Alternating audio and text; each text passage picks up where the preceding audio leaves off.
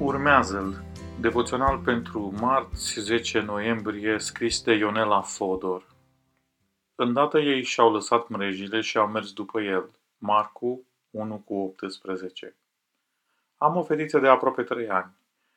La această vârstă, când pentru ea preocupările ei sunt de maximă importanță, este dificil să o convingi din prima să renunțe la ceea ce face și să facă ce îi spui.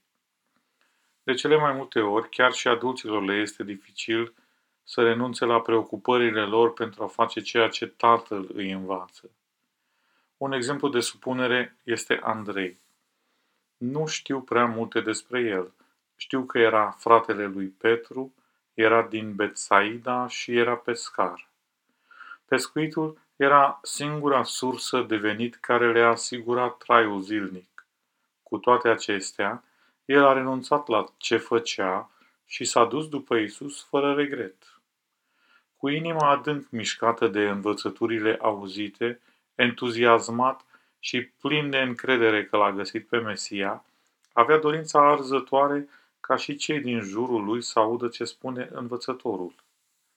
A fost de asemenea cel care a găsit un băiat cu cinci pâini și doi pești atunci când într-un loc izolat erau o mulțime de oameni veniți să-L asculte pe Domnul Isus și care, în loc să ignore acea masă simplă și nesemnificativă, îi spune Domnului despre aceasta, având încredere că la el totul este posibil.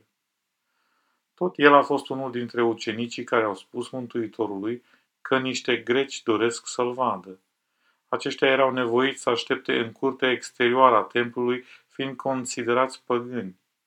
Prin asta observăm că Andrei s-a lăsat schimbat în totalitate de învățăturile Mântuitorului, lăsând prejudecățile deoparte și acceptând că toți oamenii au dreptul să-L cunoască pe Salvatorul lumii. Și astăzi Domnul Isus, așa cum i-a cerut lui Andrei, ne cere și nouă să-L urmăm. Aceasta presupune supunerea absolută față de Dumnezeu.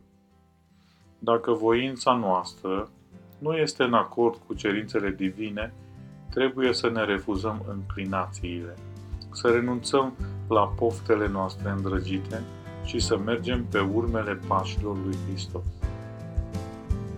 Tu ești dispus să-ți lași mrejele și să-L urmezi pe Domnul Isus?